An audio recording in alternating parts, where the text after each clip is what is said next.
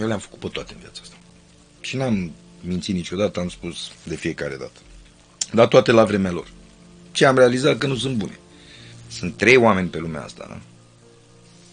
Care s-au uitat într-un fel la mine și nu cred că o să se mai uite nimeni. Poate fi mai. De fapt, sigur, aia o să se uite așa la mine. Avem tendința să ne purtăm frumos cu oamenii în oraș. În loc să ne purtăm frumos cu familiile noastre acasă. Și atunci, azi aia care nu mă plac în oraș să fie sănătoși, oricum n-am nevoie de ei. Pentru mine tata a fost chiar că zeul meu suprem.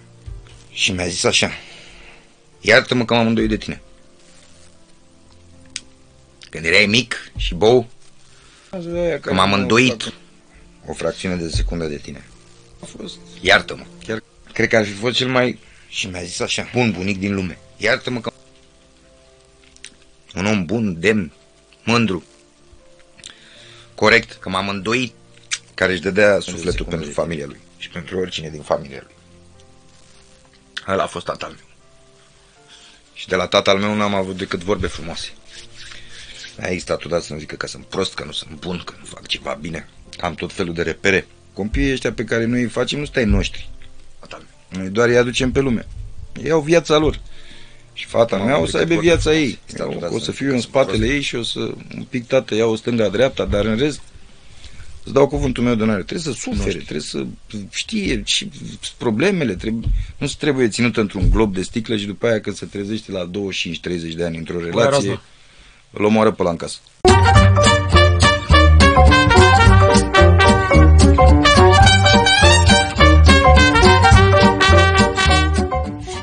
Bună seara, suntem din nou la podcastul lui Damian Drighici și în această seară invitatul meu este un invitat care are carismă, îl iubiți, a avut întotdeauna lipici la public, lipici la fete, lipici la, la toată lumea, e extrem de talentat, vorbește liber, este, e genial într-un cuvânt. Am mare onoare să l-am invitat pe Augustin Viziru. Mulțumesc frumos că m-ai uh, invitat și chiar când uh, am primit telefonul și am înțeles că uh, am fost invitat la tine în podcast, m-am bucurat tare mult. Cu toate că eu nu prea urmăresc ce se întâmplă, dar de fiecare dată, în orice postază te-am văzut, energia ta mi-a făcut plăcere de fiecare dată. Mulțumesc mult și îmi place că vorbești despre, despre energie. Uh, oamenii te știu ca om de televiziune, uh, ca băiat de oraș, ca... Uh, dar în, în ultimul timp, și îmi place că am avut o mică discuție înainte să începem podcastul, uh, te-ai schimbat, ai devenit un alt om și pot să mă regăsesc în asta. Uh, cine este Augustin Viziru de astăzi? Augustin Viziru de astăzi încearcă să fie Matthew McConaughey, zicea. Augustin Viziru peste 10 ani, înțelegi? Adică să, nu știu, dai seama, noi oamenii suntem făcuți cu defecte.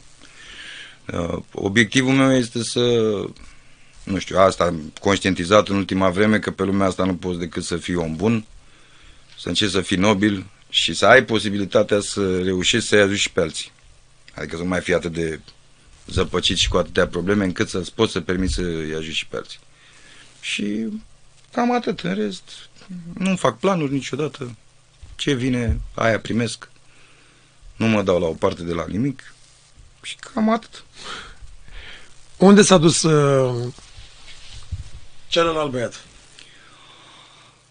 Băiatul ăla vesel și mereu pus pe șotii și glumeț și haios și toată lumea îl plăcea și toată lumea se făcea plăcut peste tot pe unde mergea, dispare ușor, ușor și cred că într-o oarecare măsură firesc. Are să face cu maturitatea, presupun. Normal, încep responsabilitățile, încep grijile, încep uh, copiii, încep uh, tot felul de lucruri care pe mine mă copleșesc, mai ales de când sunt tătic. Nu, nu înțeleg sentimentul ăsta, grija asta atât de mare față de puiuțul meu și uh, am observat că noi avem tendința de multe ori, cred că de-aia s-a inventat și peștele. Pleacă bărbații la 3 dimineața la pește, că vezi, doamne, peștele liniștit. Deci că ești la 5 la 6, dar numai ca să plece de acasă. Pentru că eu asta simțeam. Simțeam o responsabilitate care efectiv mă copleșea, știi? Dar ușor, ușor creierul uman se adaptează face la orice, față, da. face față și cred că ăsta e cursul vieții până la urmă. Da. Dacă ar fi așa să ne, să ne regăsim amândoi în, în ceva, îmi place că ai adus uh, subiectul ăsta aici pe masă. Uh, dintre toate cele care le-am, le-am lăsat în spate, mi se pare că asta a fost Asta cu copilul pentru cineva care toată viața lui a fost all about me, all about me, despre mine, despre mine, despre... Înțelegi ce vă spun, nu? Da, dar să știi că la mine n-a fost cazul. Eu am fost all about others de fiecare dată. Și la mine, da, da, da, tu înțelegi la ce mă refer? Da, da. În momentul când vine copilul, ți ți este așa de frică dacă poți să faci față să, să ai grijă de el. Da, Ești copleșit, adică pentru că vrei, vrei să te asiguri că Cât timp nu comunica, nu știam, nu puteam să comunic Da, cu ea și da. nu știam dacă o doare sau dacă e bine sau dacă... Acum fetița mea că am început să mai vorbesc cu ea, cu alea, m-a- m-a mai relaxat. Dar până să înceapă să înțeleg ce spune, să înțeleg ești aproape tu, a- tabieturile- anxietate non- non-stop. Teroare. Da. Teroare, o teroare constructivă până la urmă, pentru că, drept dovadă, după perioadele astea, în multe alte situații în care mai m-am regăsit, m-am descurcat mult mai bine. Și mă refer la presiune și la chestii Da, de da, genul da. ăsta. Pe tocmai de asta m-a dus asta la masă, adică bă, m-am descurcat în alte situații de tot, de tot rahatul și grele și aici, da, da, aici e vorba de emoții. Nu compar, E- nu- N-ai nu- cum să na. compari cu nimic altceva, cu afacere, cu orice, cu carieră, Nu cu are orice. nicio legătură. Nici cea mai mică. Crezi, și m-am gândit la un moment dat, crezi că e diferit și cum era pentru părinții noștri, pentru bunicii noștri, când îi aveai opt- la 18-19 ani și luai toate alea și după aia la 30 deja, deja aveai 7, adică era deja... La mine a fost... Înțelegi uh, ce zic, nu? Da, da, da. Ba, Bine, ideea e că... Nu știu, viața pentru mine e, e uh, într-un moment bun, să zic așa. Adică caut, cum ți-am spus și mai devreme, îmi caut echilibru. Îmi caut să fiu un om echilibrat, să fiu un om cumpătat, să îmi fac datoria, pentru că stăteam de curând, uh, mai povestit, dar bunicul meu a fost un tenismen foarte mare și a scris niște cărți și spre rușinea mea, acum două luni de zile m-am apucat să citesc și eu prima carte, știi? Și stăteam și citeam așa ca să fac un rezumat, să nu te zăpăcesc. Doamne ferește. Uh, făceam așa, citeam și în, în, la, în 40 s-a operat prima oară de ulcer, după aia s-a mai operat în 50 încă o dată și a ieșit campion național de 9 ori la rând. Și toți adversarii, lui, adversarii lui erau cu două capete jumate mai mari. Și Dacă el s-a sacrificat toată viața asta genetic, el, eu mai am voie să mă plâng acum de ceva. Și Dar atunci- toți, tocmai asta, uite, săptămâna trecută am fost la Muntele Atos și vorbeam acolo cu niște băieți despre, și cu părinții, cu pă- Sfinții Părinți acolo, cum erau bunicii, străbunicii noștri, că s-au ba pe sacrificat. front, ba, ba, cu șapte opt copii, munceau de dimineață până seară. Da, dacă nu ai ferește, murea un frate, trebuia să crească și încă pe 10 copii, 12 copii de la ăla la altul. Adică era totul doar o luptă, o luptă, o luptă. Și noi acum trăim în, în cea mai benefică, în cea mai abundentă, cea mai prosperă perioadă și suntem în continuu ne, și o să fie nemulțumiți. din ce în ce mai rău dacă mă întreb pe mine. Da. Pentru că noi, omul nu e făcut să stea.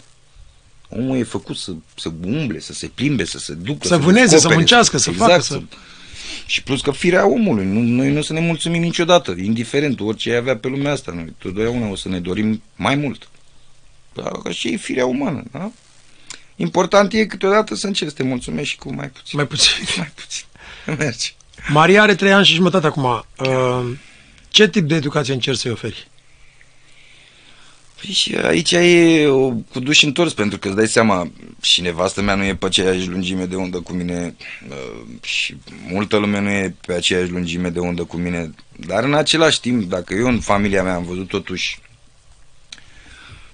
că a fost vorba de sport, că a fost vorba de muzică, ce a făcut fratele meu sau toți ce au făcut din familia mea au fost cam în top. Și eu cred că în meseria asta eu trebuie să fiu cel mai bun la meseria asta de părinte, adică n-am voie să greșesc sub nicio formă.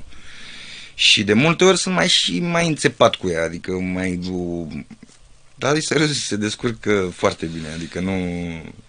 Mă ăsta, nu mai te purta așa urât cu ea, dar e urât, na, o iau mai tare un pic, nu... Ah, eu nu pot deloc, sunt total căcat, căcat pe mine. Adică îmi, îmi pasă, În, știi cum sunt? în momentele alea îți dau cuvântul meu de onoare că și eu sunt la fel. Nu, adică la mine este momentul când a venit uh, tati nu știu ce. Da, mă, da. N-am Nu, niciun fel, știu. adică Damian ăla altul care mănâncă, a, nu știu ce, aici Da. știi cum sunt. Da, știu ce zici, Și da. mă să se uită la mine, bă, dar ce o să-i faci? Nu o să aibă niciun fel de sânge în el sau cu tare. Mai bine, Da, la cât, la, cât, la cât mi-am luat eu, lasă-l pe el să fie inversul meu. Adică, ascultam și eu că mai mă uit pe telefon și văd chestiile astea, spunea cineva ceva interesant. Copiii ăștia pe care noi îi facem nu stai noștri. Noi doar îi aducem pe lume. Ei au viața lor. Și fata mea o să aibă viața ei. Eu că o să fiu în spatele ei și o să un pic tată iau stânga-dreapta, dar în rest îți dau cuvântul meu de onoare. Trebuie să sufere, trebuie să știe și problemele. Trebuie, nu se trebuie ținută într-un glob de sticlă și după aia când se trezește la 25-30 de ani într-o era relație asta. îl omoară pe la în casă. Da. Știi? Și Măcar să-l omoare de câte la Nu, păi da, nu. Microfoane, Îl nu omor stau tu pe geam înainte de așa. omori. Pe geam stau, nu, nu. Da, e... În multe interviuri povesteai că ai avut de toate când erai mic. da. Chiar am avut. Ai avut o Sportiv. copilărie fără traume, fără nimic, adică cu, cu, cu totul ok cu părinții, cu... Din ce conștientizez eu, nu. Nu, nu mi-aduc aminte de traume, dar cu toate că în ultima vreme am început să-mi pun cât mai multe semne de întrebare și mă gândeam de ce e diferența asta între mine și fratele meu, știi? El nu e așa descurcăreț, să zic, ca mine. Uh, da, suntem sânge, același sânge, am crescut în casă, am avut aceiași părinți. Nu e ca și cum am fi primit o educație Da, da. separată Da, da. sau să zicem că avem opinii Care e diferite. diferența de vârstă între voi? Trei ani jumătate. și concluzia mea a fost, pentru că el când s-a născut, el a fost așteptat în familie de peste 40 de ani de Gogu și așa mai departe, viitoarea generație de tenismeni și avea și vocea înregistrată pe magnetofon. Eu n-am nici poze când eram mic. Când a apărut al doilea, cred că între mama și tata era o situație mai tensionată. Cum multe În multe familii cupluri fac se întâmplă, da, da, da. chestia asta, ceea ce, mă rog, acum lasă bine că m-au făcut. Așa, um, în, stai că mi-a fugit ideea. Da, ideea este că eu tot timpul a trebuit să mă fac plăcut. People pleaser, adică pe românește. Da, adică am fost nevoit, dar mi-a ieșit, pentru că oriunde m-am dus, adică da, ăsta a fost darul meu, să zic așa, dar, mă rog, cred că am fost forțat de împrejurări Da, să da, mă da, descurc da, singur, să încep N-ai cum să fii people pleaser. Exact, adică nu e ca și cum îmi, îmi Vrei doresc niște eu. filtre e- e- emoționale și, băi, așa o să meargă bine. Atunci trebuie să mă fac pe... E, exact, da. E, asta, asta cred că am pățit eu și de-aia probabil sunt mai descurcăreț. Și pe de altă parte, într-adevăr, am cunoscut uh, strada de mic, am avut niște prieteni de-am nimerit pe stradă și îți dai seama. Dar întotdeauna aveam o limită, să știi, adică indiferent ce anturaj aveam, că erau hoți, că erau tâl, tâlhari, nu prea aveam prieteni. mă rog, sau cine era în anturajul nostru, când vedeam eu că e groasă rău de tot, mă dădeam la o parte. Acasă. Nu... Adică îmi plăcea doar atmosfera Da, pe care da, o da, aveam. da, Că da, dacă știi... E normal, pe toți am copilării printre ăștia, da. sunt cel mai mișto, dar important e să pleci acasă exact când trebuie. Exact, exact, Și da. pot să spun asta, pot să mă regăsesc și eu, că întotdeauna, parcă, mulțumesc Dumnezeu, uh, cum ai spus și tu, m-a ghidat Dumnezeu să plec exact în momentele cheie, când Parcă s-a te întâmplat apără. ceva rău. Da. Parcă te apără cumva, de te adică ferești de când rău. s-a întâmplat alte prostii, dar au plecat la ceva, la o prostie, la nu știu ce, nu știu ce, totdeauna Dumnezeu m-a... Da, mă, uite, și eu pățesc chestia asta și de multe ori mă întreb, zic, bă, de ce eu avea norocul ăsta? Că am situații, chestii de feeling, nu știu, simt că nu trebuie să fac niște chestii și să vezi, nu le fac și până la urmă iese bine. Spuneai că uh, multe interviuri, iarăși povesteai despre părinții tăi, că, ți-a, că taică tu îți oferea orice, găseai câte 500 de dolari pe, pe noptieră și pe asta, adică era, taică tu a, a, a, a fost un om de afaceri sau cineva care își permitea să aibă... Tata a fost un fotbalist. A fost un uh, jucător de fotbal, a jucat la Dinamo, a jucat la multe echipe. N-a fost el de lotul național, cu toate că ar fi ajuns dacă nu pleca la Dinamo când l-au luat în armată și s-a dus la și, și uh, se ducea la Argeș, unde era Dobrin. Adică îi dădea la pase de gol și făcea la golgheter, la făcut el era de și golgheter în campionatul ăla era cizmar. Și s-a dus la Dinamo și la Dinamo era tot lotul național al României și n-a mai prins lotul. Augustin Rednic, toți, da, da, Morat, toți. Toți, grei. Țarnar. Și, da. Și atunci el, uh, după ce a terminat uh, fotbalul, l-a pus în cui cam de vreme, cred că pe la vreo 28-30, a plecat și a făcut Covercianu. Era lui Ceaușescu. Bunica mi l-a ajutat, nu știu ce, și a terminat Covercianu și el era un antrenor de fotbal și noi ne-am deschis o școală de fotbal. Noi am avut prima școală de fotbal din România, După Revoluție. după Revoluție. Nu. La m, școală, pe nu cred că a fost vreo școală de Nu, nu, fotbal. normal, că nu. Erau, na, cam... Și noi, ca asta ziceam la un moment dat, că vreau să mă mândresc și eu cu el. Mă, tată, de ce nu te duci tu la divizia să antrenezi? La Dinamo, la Steaua, la oricine. Și m-a întrebat, mă, cât are Andone Pan? Țin minte și atunci Dinamo era satelitul nostru și mai auzeam și noi știam diverse informații. Și avea 120.000 pe an la Dinamo. Eu cât fac, mă, pe aici? Mai mult. Și nici n-am șeftat. Am că acolo stau tot să mă dai afară. E, Stau cu copii, energie bună, îmi vorbește lumea cu zâmbetul pe buze. Nu-mi trebuie mie agitație. Era șmecher. Și era acolo pentru tine întotdeauna. Orice făceam pe lumea asta. Orice, cât de mare era nenorocirea, cât de mare era prostia, cât de... Orice nu conta, nu, nu avea niciun... nu nu interesa. În clasa 7 din 11 materie am fost corigent la 10. Mișto. Și singura la care nu eram corigent era sportul când dădea profesorul 10 că săream la, la bătaie de fiecare dată. Și uh, era un diriginte, Herescu îl chema. Și a venit în ultima, mai erau două, trei zile de școală, zice, viziru, repetent. Mă, dacă o bucurie în suflet, știi, un om din ăla rău, știi, un câine din ăla, de mie mi-e frică de învățământul ăsta. Și acum când am auzit, îți dai seama, am nebunit. Era și bunica mea în România. Și ăla era colonelul de armată, la steaua, nu nu prea te jucai cu ăla. Și când am mai ajuns acasă, a zis la bunica mea că stăteam chiar lângă liceu și la telefon. Când vii acasă te leg de calorifer, te bat apă cu sare și cu pâine. Mă rog, ce mai mi-a zis el pe acolo. Tata fiind lângă mine în momentul ăla. Și tata cu bunica mea avea un respect deosebit între ei. A fost ceva... De-aia tata a și luat numele lui Gogu. S-a părut că era un om prea mare și că merită să-i preia numele. Și pentru prima dată a fost când tata a luat telefonul și zice, ce faceți voi mă cu băiatul meu? Banc și a închis telefonul. Haide tată, vină încoace. M-am dus în seara aia cu el, nu e un exemplu bun, recunosc, dar m-a dus la capitol și am jucat păcănele cu el toată noaptea, roșii neagră de mea. Stai tată liniștit. A doua zi, directorul de la Jamune era Predescu, mi se pare, care fusese și profesorul lui. Și într-un fel a făcut el în așa fel încât Românească. românească, de s-au modificat toate 5, 5, 5 și modificat, că mediile erau încheiate. Și m-am mutat la liceu. Da. Da, na, nu abuzam niciodată de bunătatea lui. Niciodată nu abuzam. Și mi-era rușine mereu de... Era, era la fel și cu fratele tău sau doar cu tine? Da, da, da, da. Eu, eu chiar cred acum că pe Lucian îl iubea mai mult. Înțelegi? Da, Ma, ma, mama voastră să punea, adică era să certa cu el că vă alinta prea mult? nu aveau ei discuții de genul ăsta, ei aveau alte tipuri de discuții. Uh, nu, nu, dar chiar, adică mama, dacă mă întreb pe mine, mama a fost cea mai cu mână de fier așa, cu mine, cel puțin. Până a realizat că n-are nicio șansă și după care chiar m-au lăsat să fac ce vreau. Că vedeau că nu au sorți de izbândă cu mine. Da, probabil eram supărat, eram nemulțumit, și eu știu ce... Ai zis că ai avut o relație specială cu bunica ta. Cu mamul, da, mamul, da. M-a educat. Aia mi-a dat mie educație și a avut grijă de mine. Pentru că când aveam șapte ani, mi-a pus meditatoare de engleză și franceză, era de viță nobilă, de sânge albastru, vorbea 14 limbi străine, era o femeie ticea, îi ziceam. Și femeia aia m-a învățat bunele maniere, cum să mă port în societate, uh, absolut tot și mulți ani a stat alături de noi. Și asta e meritul ei, că eu stăteam pe sub uh, biroul ăla și înjuram că nu îmi plăcea, vreau să stau afară cu copiii, îți dai seama, dar aia era mâna de fier, să zic așa. Care practic mamul a ținut cam toată casa, începând de la bunica mea, de la Gogu, de la mama, de la... O femeie foarte puternică. Și Lucian a avut aceeași relație cu ea? Lucian a f- fost genul de băiat care tot timpul a avut senzația că îi se cuvine din partea lor. Adică nu era ca și cum totul era normal să fie iubit, să fie apreciat, să fie respectat, să aibă tot ce îi trebuie lui la dispoziție. N-am văzut tandrețuri prea mari între fratele meu și mama, de exemplu, sau între fratele meu și bunica mea.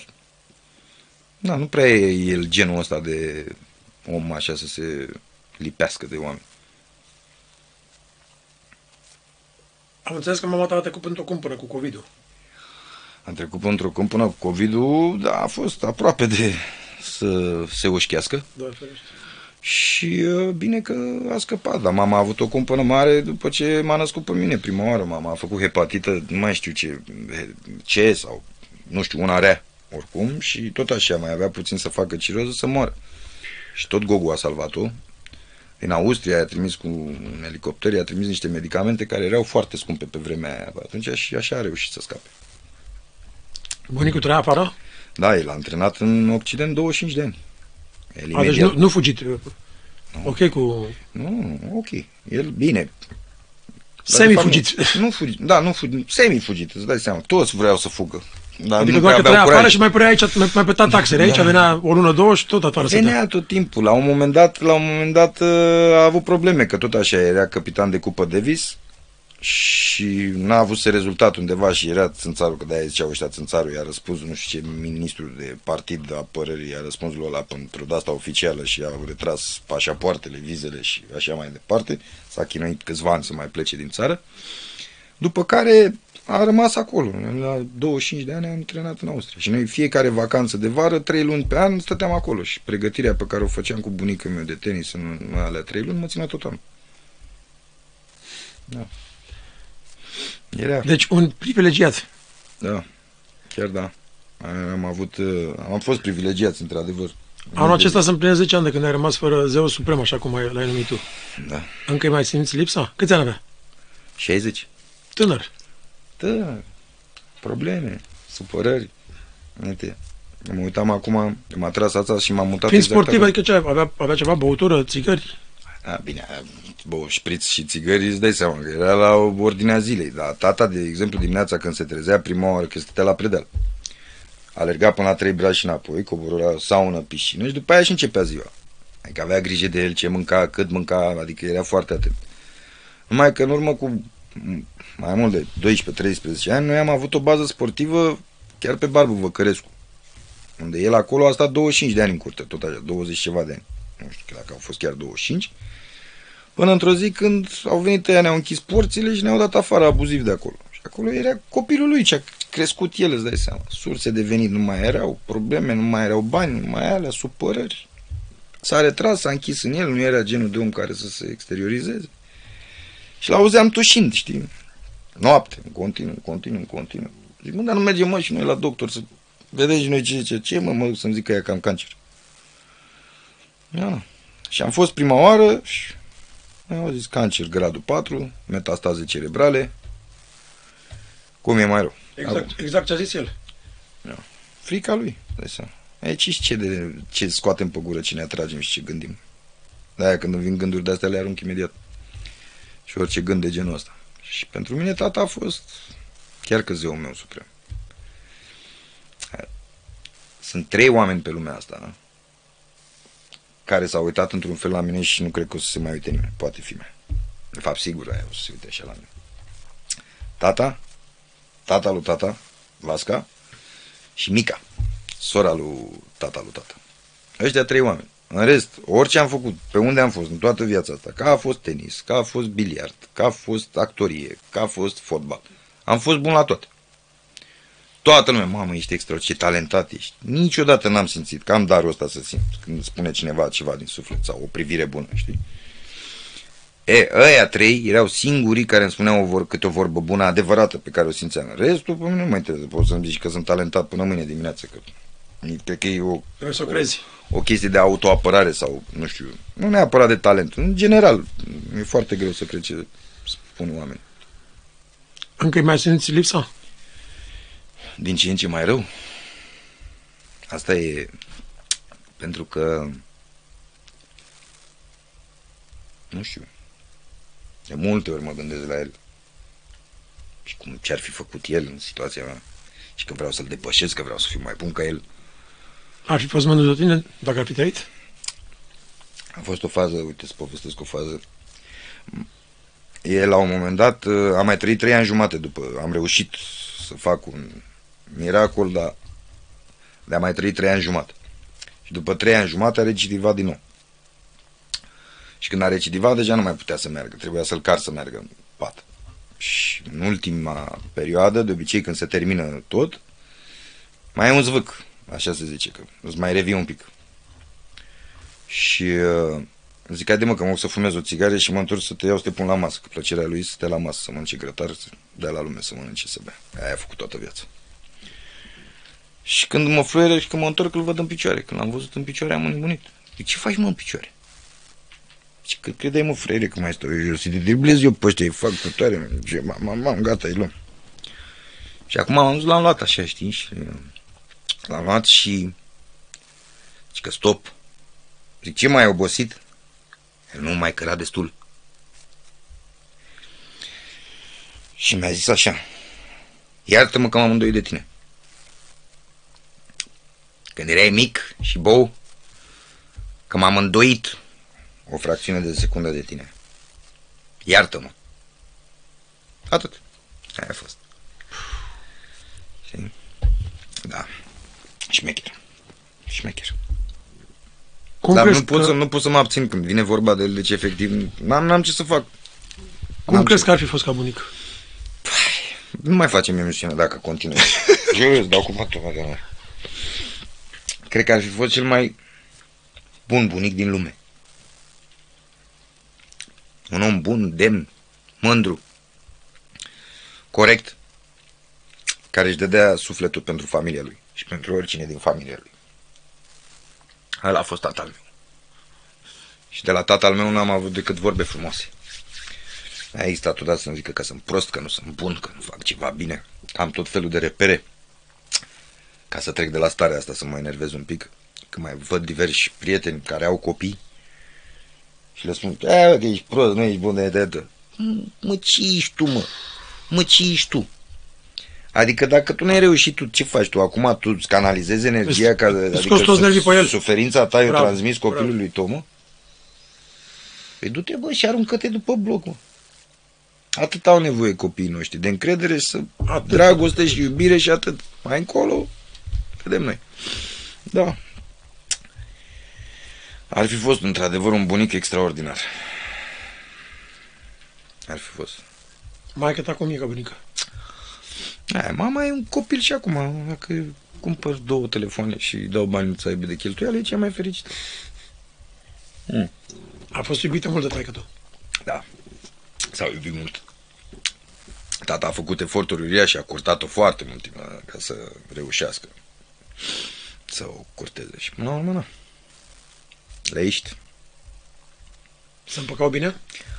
Mama cu tata depinde. Acum ce să zic. Ca în orice familie, tu îți dai seama că erau certuri și ala. Ăla era frumos, bani, în buzunar. îți dai seama, Seara ce credeai că face? Nu? Șprițuri, lăutari. Nu, nu era normal că era scandal.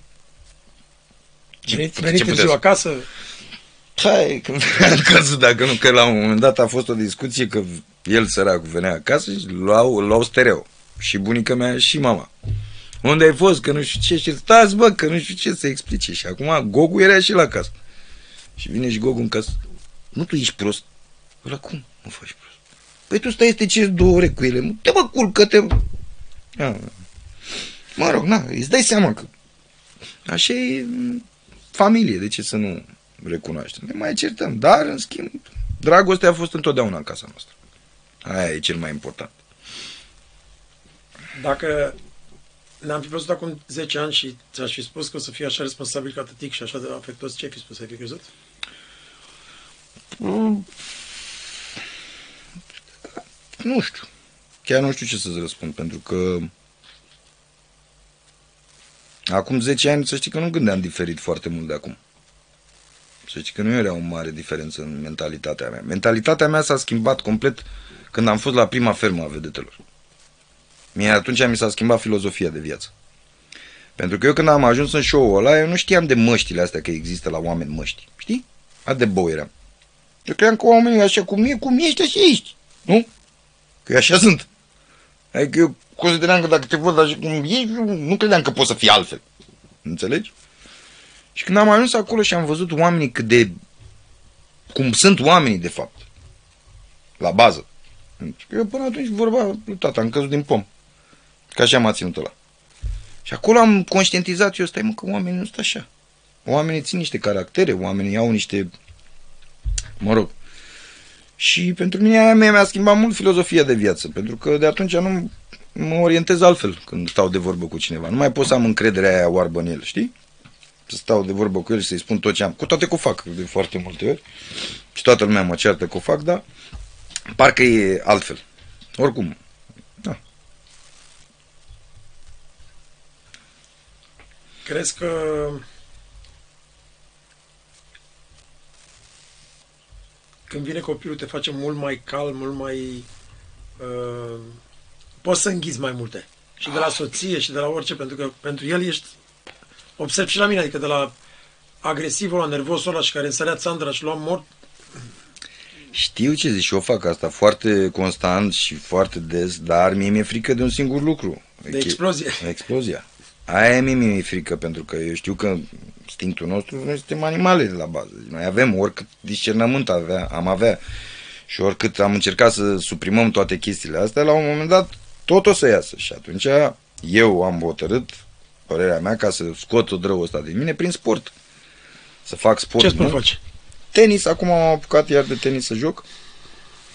Pentru că este singurul sport la care nu mă accidentez. Pentru că am făcut de mic și mușchiul are memorie. Că în rest orice joc fotbal sau alte sporturi mă accidentez și joc de câte ori pot și vreau să ajung să joc mult tenis. Mult, mult. Îți face bine și la... Cât joci? O oră, două? Două, trei, depinde.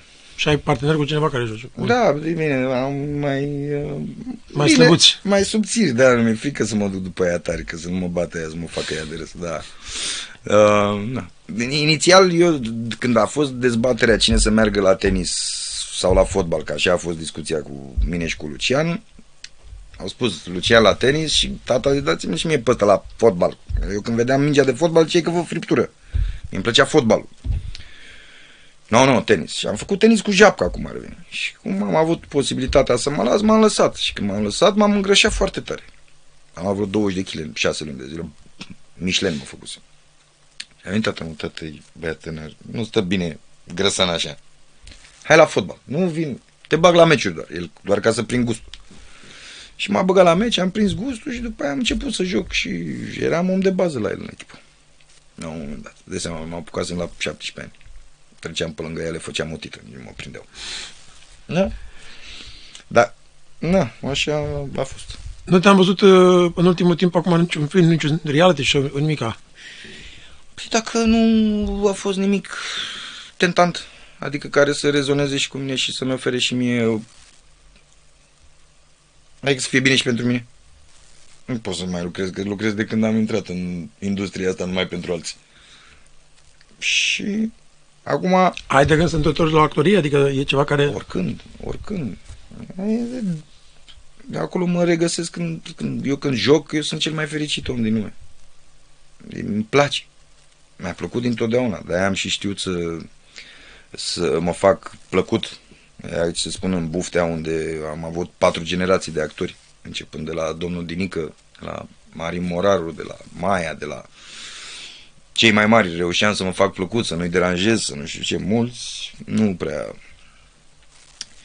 Și actoria pentru mine, alea au fost reperele mele, gen, vedeam când veneam dinică la cadru, o, venea pe acolo, vorbea el, se explica, nu era picior de producător pe acolo să vină vreun să zică ceva, să... pe înjura ca la ușa cortului, ce foi de mine. Erau toți morți și tot. Olele! Dar ce înjura, la un moment dat, îți spun o fază amuzantă, era ziua lui Marin Morar. Și au venit de la ProTV o reporter, o puștoaică mai obraznică, nu știu ce. Și Dinică ieșise dintr-o secvență și era încă în, relativ în stare, știi, adică era nervos că a avut secvență. Și aia vine cu microfonul în gură, domnul Dinică, ce e ora lui Marin Morar, că e ziua lui? Nu știu, să-l ia dracu. a rămas șocat.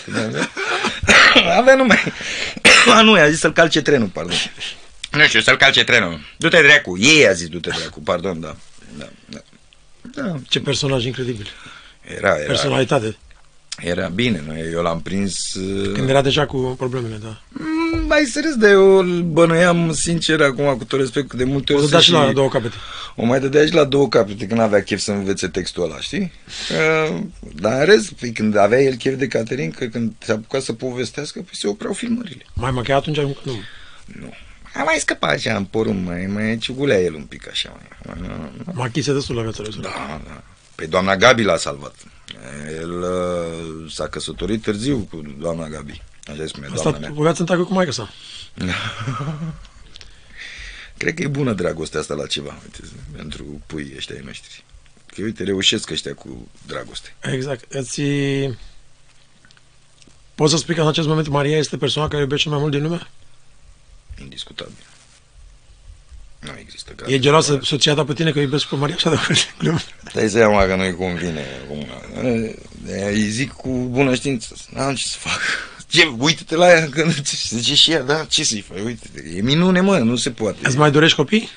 Eu aș vrea echipă de fotbal, dacă se poate, sau un, un lot întreg, dacă se poate. Dar, na, să vedem, trebuie să vorbim frumos cu soția. Ne purtăm frumos. E greu că s-a Se spune că speriat ea. bărbații vor uh, băieți. La tine cum a fost? Fată? Fată, nici n-am stat pe gând. Fata mea. Fimea mea. Nu, nu, nu mai există altceva. pe lumea asta. Fimea și atât. În rest nu mă interesează nimic. Mai muța. În privința soției tale am observat că ai fost foarte discret. Întotdeauna eu niciodată nu prea am vorbit de viața mea personală. Și ori de câte ori am fost și când ieșeam în oraș. Nu-mi plăcea să mă afișez, nu-mi plăcea mie să dau posibilitatea oamenilor să vorbească chestii, mai ales despre lucrurile mele personale și despre familia mea. Și eu niciodată n-am vorbit de Oana, uh, nici ea nu-i place să apară la televizor, îi place și ea să stea discretă, ea e cu viața ei, nu mă interesează chestii de genul ăsta. Dar cam atât. Adică, nu. Ce faceți în timpul liber? Timpul liber. Stai să mă gândesc. Adică s-a schimbat ceva în relația voastră după nașterea Mariei? Păi tot, de soția mea e și mai tinerică ca mine. Cât ai tu, cât are ea? Eu am 43, ea are 29. Mulți înainte. Și, uh, na, dai seama că are altă energie, eu trebuie să mă țin eu după ea, da. E greu și mie și, na, na. lucrăm amândoi. Asta e cel mai important. Lucrăm amândoi la binele copilului nostru, că asta ne interesează. Și încercăm să-i creăm o platformă bună, să aibă parte de armonie, să vadă lucruri frumoase, să vadă tot ce trebuie în casă. Asta este datoria noastră. E bine că am cu cine să vorbesc. Asta e norocul meu. Legat de Maria, va crește și o să citească lucruri scrise despre tine. Ce o să-i povestești despre Augustin din perioada adolescenței sau a tinereței? Dar nu e nimic de ascuns. Mm. Și plus când o să citească, o să-i spun înainte că sunt câteva sute sau mii, să nu fac eu fițe, că sunt, s-au scris foarte multe articole de mine, dar nu știu dacă sunt trei adevărate, din perioada orașului. Eu întotdeauna n-am vorbit cu presa, nu prea am dat interviuri, nu m-a atras niciodată zona asta. Da, nu. Și până atunci multe din public- dintre publicațiile alea nici nu vor mai, vor mai exista. Da, da, cu siguranță. Da, na. Ea o să știe cine a fost ăla. Care a fost cel mai urât lucru care s-a scris de tine în presă, Augustin? Adică care, care, care chiar te-a deranjat, nefiind adevărat, oricum, multe dintre ele. Majoritatea, ți-am spus, nu erau adevărate, dar nu- pe mine nu prea mă pișcă părerea oamenilor. Nu știu, așa am fost eu. Crezi că asta are de-a face cu felul în care ai fost crescut? E, e posibil să aibă legătură, pentru că probabil mă voi fi înrăit cumva, am, că, că toată copilăria mi-am dorit să mă fac plăcut și nu știu ce, și inclusiv caracterul ăsta de care spuneam când am fost la fermă, că am văzut diverse caractere. Poate caracterul meu nu e chiar așa să fiu atât de plăcut, știi? Poate acum, uite, când am ajuns, că văd că sunt mai sec, sunt mai alea, nu mai sunt așa bucuros, nu mai mă, mă mai ia capul și parcă nu mai am nici chef. Înțelegi? Să mai mulțumesc pe toată lumea. Răbdare. Nu mai am răbdare și nici chef. Și plus, multe chestii. Avem tendința să ne purtăm frumos cu oamenii în oraș. În loc să ne purtăm frumos cu familiile noastre acasă. Și atunci, azi aia care nu mă plac în oraș să fie sănătoși. Oricum n-am nevoie de ei. Spuneai într-un interviu că tu ți-ai arătat prima parte a vieții tale pentru că puteai să fi fost un sportiv foarte de succes. Și cred în continuare treaba asta. Pentru că, nu zic eu, majoritatea oamenilor uh, din tenis, de exemplu, e nume mari, dacă îi întrebi în perioada cât am cochetat eu cu tenisul puțin, toți o să spună. Augustin a fost un talent pur. Dar eu, de exemplu, țin minte și acum, cred că Ce s-a meciul... întâmplat? Nu, nu exersai destul sau ce s-a întâmplat? Păi asta, asta că vreau să spun, aici a fost... uh, La un moment dat am jucat cu Victor Hănescu, am căzut cu el. Eu nu mai țin minte dacă el de bea s-apucase. De fapt știu sigur că de bea s-apucase, dar îți dau cuvântul meu de onoare că nu mai țin minte. Ori m-a bătut foarte rău, ori l-am bătut foarte rău. Dar știu că după meciul ăla m-am lăsat. Sau la o perioadă scurtă m-am lăsat. Pentru că eu, de exemplu, dacă jucam cu unul pe care îl știam, față-spate, știam cum merge joacă. Și când a venit unul nou și când, de exemplu, dacă, asta ți-am spus, eu cred că totuși, cred că m-a bătut foarte rău. Pentru că eu atunci am zis, zic, bă, ăsta e mai bun ca mine, n-am ce, cum să fac eu să fiu mai bun ca el și cred că de-aia m-am lăsat. Neînțelegând Adică- că trebuie să practici mai Da, mult. da, să devii mai bun. neînțelegând că eu trebuie să mă antrenez, pentru că nu aveam disciplina aia, nu aveam conduita aia și așa mai departe și tot așa. Și eu atunci credeam că, bă, așa e de la Dumnezeu, ăsta e mai bun, sau ăsta e mai slab, sau ăsta e mai nu știu cum, și fiecare stă în banca lui.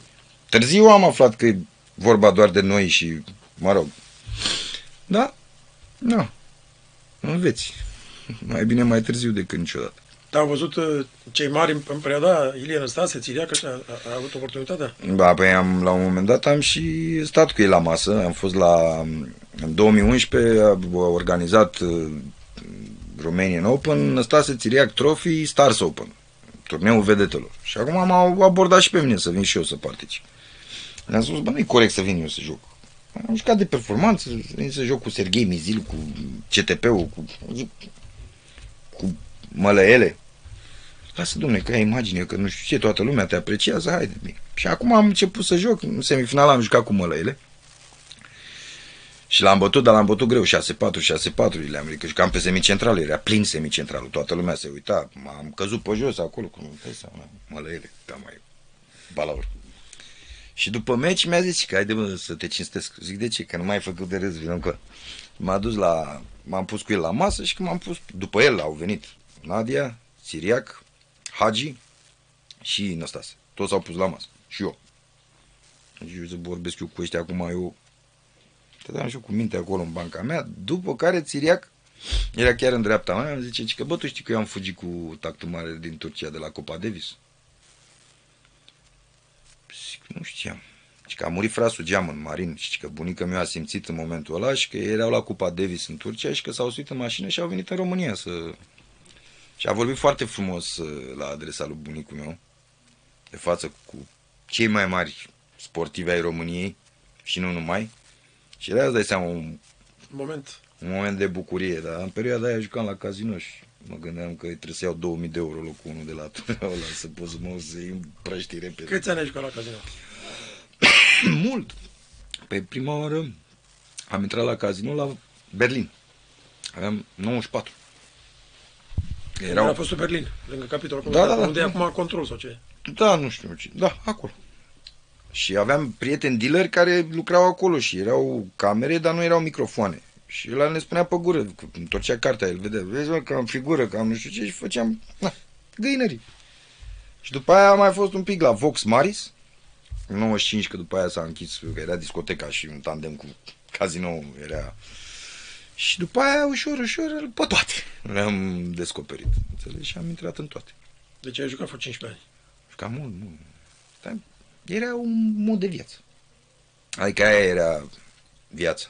Mă trezeam, mă îmbrăcam frumos, mă duceam la casino, mă jucam, pe aia plecam la discotecă, pe aia mai cunoșteam pe cineva, mai mă întorceam înapoi la casino, de obicei de cele mai multe ori. E, nici nu pierdeam în mintea mea pe atunci foarte mulți bani, știi? Că mai și câștigam, eram și bun la majoritatea jocurilor, aveam dexteritate, știam, aveam filingeală. Mai aveai și oameni înăuntru. Dai seama că eram toți acolo. Și era un... Că asta spun, că asta e problema ce se întâmplă și în ziua de astăzi la noi. E vorba de anturaj. Anturajul era o minune, de bea așteptai să ajungi acolo. Să faci, mai faci o glumă, să nu știu ce. Acolo e nenorocirea, la anturaj. Da, am jucat mulți ani și alea am înțeles că îți dau niște sechele, niște... Că am sapă în Crezi că creier. anturajul te-a făcut să nu mai faci performanță în tenis? Nu, ți-am zis, pur și simplu eram eu putoare. Nu am avut disciplina asta implementată, că toată lumea spune, dacă, de ce n-ai ajuns? Tai bunică, tu dita mai tenismenul, tai că tu dita mai fotbalist. Da, mă, am prins pe bunică, îmi dădea ore să uita cine trece pe stradă, că avea 70 de ani. Nu l-am prins în vână când se pregătea, când făcea și printuri și mânca nori. Nici pe el, nici pe tata. Pe tata șpriț. Că s-au liniștit. Că asta vreau să fac eu, invers cu Să Maria. nu vadă copilul ce am văzut. Exact. Dar îi dau puse de ea, tată, uite asta, da. Acum tu te descurci, vezi tu ce faci. Ce ți-ar plăcut mai mult să fi fost uh, fotbalist sau tenismen?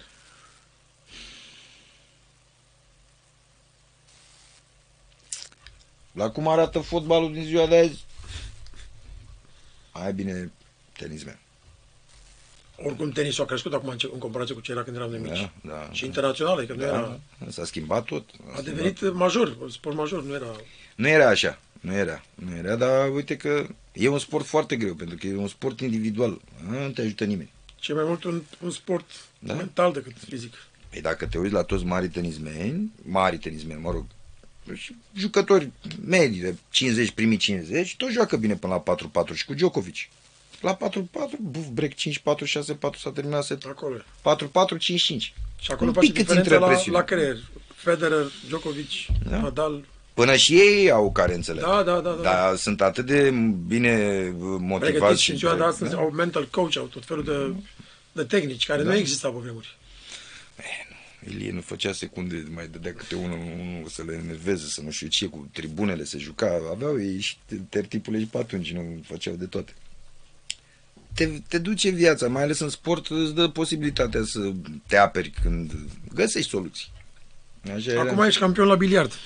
Nu mai sunt, am fost campion acum mulți ani. Dar bat cam, când mă duc pe la turnee, cam bat așa, cam câștig. În cinci, ultimele cinci am câștigat trei. Și două finale.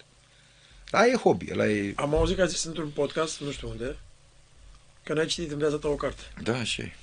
Într-adevăr. Spre rușinea mea. Da. Numai, numai cărți de... Da, nu prea am citit. Și prima pe care am citit-o e asta lui bunica mea, da. Într-adevăr. Și eu cel mai mult când am ajuns în buftea și cu scenariile, vezi că mi-era cam greu să le citesc.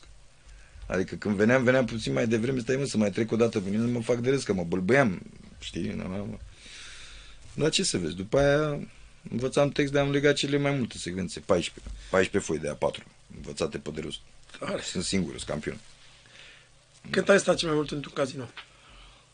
Cu zile. Două zile, trei zile? o săptămână? Zile, de nene, zile. Păi aveam și apartament în casino, urcam, mă culcam și mă trezeam, coboram. Deci ai prins pe toți jucătorii, pe o neață. Pe, oh. Toți, și pe Oneață, și pe... Nu mai vorbesc de ei, că sunt prietenii mei. Toți. Pe Mitică Cocoșatu, pe, pe unchiul meu. Mitică Cocoșatu? Unde juca nea Mitică? Nu cred. Da? Și Mamă, prieten... ce, ce jucător, că juca așa, cât am Da. văzut să-l ierte, mamă, cât a jucat. Da. O grămadă, cu bani mulți de tot. Da, joacă lumea, joacă lumea. A, nu, nu le închid ăștia. Nu le Da, închid da. odată. Ne nenorocesc copiii. Nu e de ce pe... Te-ai uh, îndatorat vreodată la, la cămătari? Ah, Eu la cămătă. Zice, la un moment dat ți-am spus, aveam, aveam atât de mulți încât uh, la un moment dat i-am sunat și am zis, bă, știți ceva? Ce? Stop! S-a terminat. Cum adică, domnule? Nu mai primiți niciun ban. Cum adică? Nu, păi vreți să mor? N-am. La revedere. Și când tata s-a îmbolnăvit, când tata s-a îmbolnăvit, aveam 800 de euro în casă toți bani. Din dita mai milionari. Și am tras singur ca nu cam perete. Am dus-o pe picioare și mi-am făcut treaba. Dar de curând m-am reparat de bea. Că am scos 200 și ceva de mii din piatră secă. Înțelegi? Și, da, n-am deranjat pe nimeni, n-am apelat la nimeni. Am apelat la câteva persoane, recunosc, nu pot să zic să mânic pe Dumnezeu. Dar în rest, am stat la cutie, mi-am văzut de treaba mea și în continuare așa o să și fac. Ai câștigat foarte bine la casino? Câștig. Dar nu, câștigul nu mă tenta.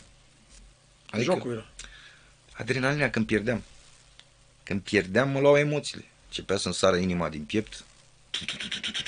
Uite așa îmi făcea inima în piept. Aoleu, de unde iau banii? Luam pe... La oameni care nu prea luai. Înțelegi? Și o luam cu un tupeu că știam 100% că n-am de unde să dau. Adică nu conștientizam, nu mă interesa. Și mulți nu prea te juci. Știi și tu. Și eu, tupeul meu, mă duceam la cel mai șmecher. Dă, bă, cu nu problemă. Băi, zic, da, bă, da, să zic eu. De multe ori am scăpat din belele așa. Nu, Te nu. ajutat și tagă tu. N-am mai prins el perioada aia. Și el juca. El era jucător de blackjack. Intra vineri în casino, ieșea luni. Bă, A jucat și el blackjack. L-a descoperit târziu. Ce sfat, ce sfat ai avea pentru tânăra generație, pentru cei care uh, au o dependență de jocuri de noroc? Ce le spune? să conștientizeze, să realizeze unde e buba, că nu e acolo, că ceva îi supără pe undeva, să încerce să repare și să înțeleagă că jocurile, sinucigași te omori, nu te respectă nimeni, boschetar, n-ai nicio valoare, nimeni nu te iubește, nimeni nu te respectă și ajungi ultimul gunoi. Ce vezi tu de fațadă, un pic la mișto acolo, cu gagici, cu fițe, cu 2 lei, 3 lei, aia e Pe moment. La final, globă, gunoi. Bana la autor ai dat? Sunt rușinos eu așa, chiar dacă nu pare, mi sunt rușinos așa de felul meu, dar mi-e rușine într-o oarecare măsură, știi? Adică mie nu mi se pare... Dacă nu te îmbătai, dădeai. Nu beau. Te bunciot. Nu, Da, mai băut, recunosc că am mai băut de multe ori, beam ca să intru în atmosferă cu ceilalți, că veneau... Toată lumea bea. Bă, să mă, să vă, bea și cu mine, bea și cu mine, eu asta era viața mea când ieșeam în club. Eu stăteam până la două, trei, eu cheam ceva și acasă, nu stăteam eu până dimineața să pierd timp degeaba. Dar după aia, după ce a murit tata, am, Vârciu m-a dus la un moment dat la... Am făcut un Timiș... Uh, auzi, am făcut un revelion cu el la Timișoara și mi-a dat să beau B52. M-am bărligat, mi-a pus mâna la gură când mi-a venit să vărs, să spun sincer. Nu suport mirosul. Și după vreo 10 minute mi-a luat un slow motion. Wow. Și după aia îmi povestea asta, Vârciu. Și că veneai la mine zice, dacă știam eu ce putere îți dă băutura asta. Da, dar nu... Am avut așa o perioadă când mai ieșeam și mai beam așa de atmosferă, după care tot nu-mi plăcea, că treceam de pragul ăla, dacă nu știam să beau, mă durea capul, mi se făcea rău și nu-mi plăcea. Mie... Încercul ăsta vicios al uh, cluburilor, femeilor, uh, băuturii și cazinourile, ultima etapă sunt drogurile. Ai avut fată... Eu am încercat de toate. Eu le-am făcut pe toate în viața asta. Și n-am mințit niciodată, am spus de fiecare dată. Dar toate la vremea lor. Ce am realizat că nu sunt bune. Și venind vorba despre droguri, eu mă droghez și acum. Cu apă, cu zahăr, cu kinder. Că lumea nu mai spune că alea tot droguri sunt. Mai, mai rele. Mai rele. Depinde cât de multe consumi. Și pe lângă asta, pe lângă asta vine Și lumea la, și... la alea e și just- justificare, că în momentul când spui eu, eu sunt aici și uh, beau un pahar de vin și uh, alții, uite-te ce băiat bun uh, Augustin, ce? Uh, e pofticios și el mănâncă, a mâncat și el 10 sarmale, sau a mâncat și el, fără să-ți dea seama că de fapt se îmbolnăvește prin ceea ce Da, face. da, nu, da. doamne ferește că ar fi, ar fi bune celelalte dependențe, dar și mâncarea poate să fie la fel de... Păi e, e, doar că e mai puțin nocivă, pentru că nu e procesată chimic. Cu toate că... Nu toată, exact. Nu toată, da. Dar ideea este că în momentul când mănânci o lingură de zahăr, că ai luat o linie de cocaină sau dacă ai băgat heroină la venă, creierul reacționează identic. Exact. Da? Deci nu este nicio diferență. Spuneau ăștia că, că zahărul este de, doi- de 12 ori mai adictiv Da. decât... uh, Alcoolul și încă, încă un drog sunt singurele două droguri din lume de la care se moare din sevraj. Da, da. Da? Și cu 10 lei se fac 4 căcate, duci ție un litru de vodcă. Atunci când vii și vorbești de droguri, mai vorbi de droguri. Când voi drogați planeta asta de o viață. Înțelegi? A, dar mai mult sunt subiecte de cancan, nu droguri. Droguri noi ne drogăm în fiecare zi. Cum Da. te-ai lăsat de, adic- de toate adicțiile? Păi, Eu întotdeauna, mie trebuie să mă simt bine. Eu dacă nu, ceva se întâmplă și nu mă simt bine, nu mai îmi trebuie a doua oară. Și dacă eu simțeam că nu fac bine, nu îmi plăcea. Nu mă satisfăcea. Da, da. Te-a ajutat sportul mult ca să poți să... Sportul? Pe în ultima vreme, eu spun sincer, sportul, eu n-am făcut sport. Eu, de fapt, n-am făcut. Nici când eram puși, poate acum la bătrânețe, mă rog, am început să fac mai mult sport. Când eram mic, ți-am spus că nu mă pregăteam. Dar acum, în perioada asta, mă antrenez cât am posibilitate. Ajută sportul. Hm. Da, și nu. Trebuie, am vorbit noi înainte, echilibru. Trebuie să mă echilibrez, să-mi găsesc un stil. Cum e relația ta cu Dumnezeu?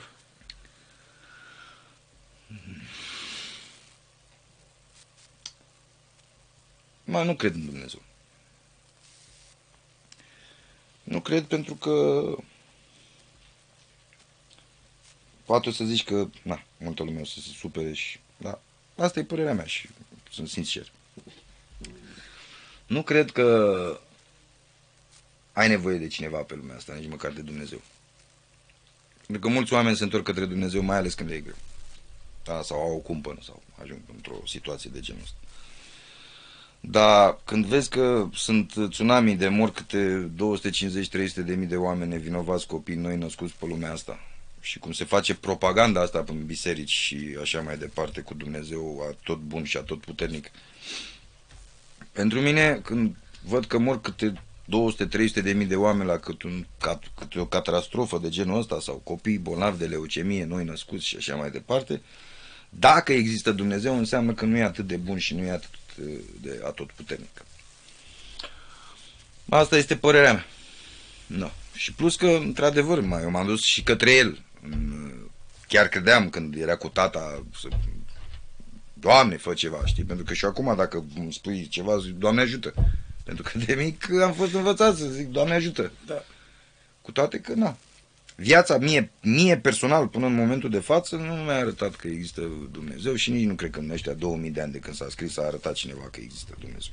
Dacă o să-l văd, eu zic da, ești. Bun, atunci... Ce înseamnă pentru tine succesul, Augustin? Succes? La ce? În general. Eu niciodată n-am făcut lucruri pentru succes. Eu am făcut lucruri ca și au fost și când am intrat în actorie. Îmi plăcea atmosfera de pe acolo, mă simțeam eu bine. Adică îmi puneam presiune, mamă, trebuie să joc bine ca să fiu, să ajung să iau rol, să, să mă duc, să mă... N-am avut niciodată gânduri de genul ăsta. Adică pentru mine succesul a venit natural, cum ar veni. Că, da, ăsta e adevărul. Păi și în tenis, și biliard, și peste tot am avut rezultate uriașe. Adică am creat precedente. De exemplu, la biliard am fost la un campionat european, ultimul campionat european, și tot așa sunt și ca la tenis, nu mă antrenez și... Și în primii 32, Mario He, dublu campion european, bătut 11-10 în decisiv. În primii 16, Caci Eclen, numărul 1 mondial, 11-10 în decisiv și pe ăla. Cum i-am bătut eu pe aia? Doar de aici, că credeam eu aici, în capul meu, că pot să-i bat. Că e imposibil să-i bați pe aia. Că-s roboți. Da? Da. Dacă mai mai fi și antrenat, cine știe, poate ajungem. Dar ce, ca să-mi dea lumea calificație. Nu simți că ai disciplina necesară, nu? Da, n-am disciplină. Asta, asta este, ce, nu disciplină, n-am consistență. Adică mă apuc de chestii și nu termin.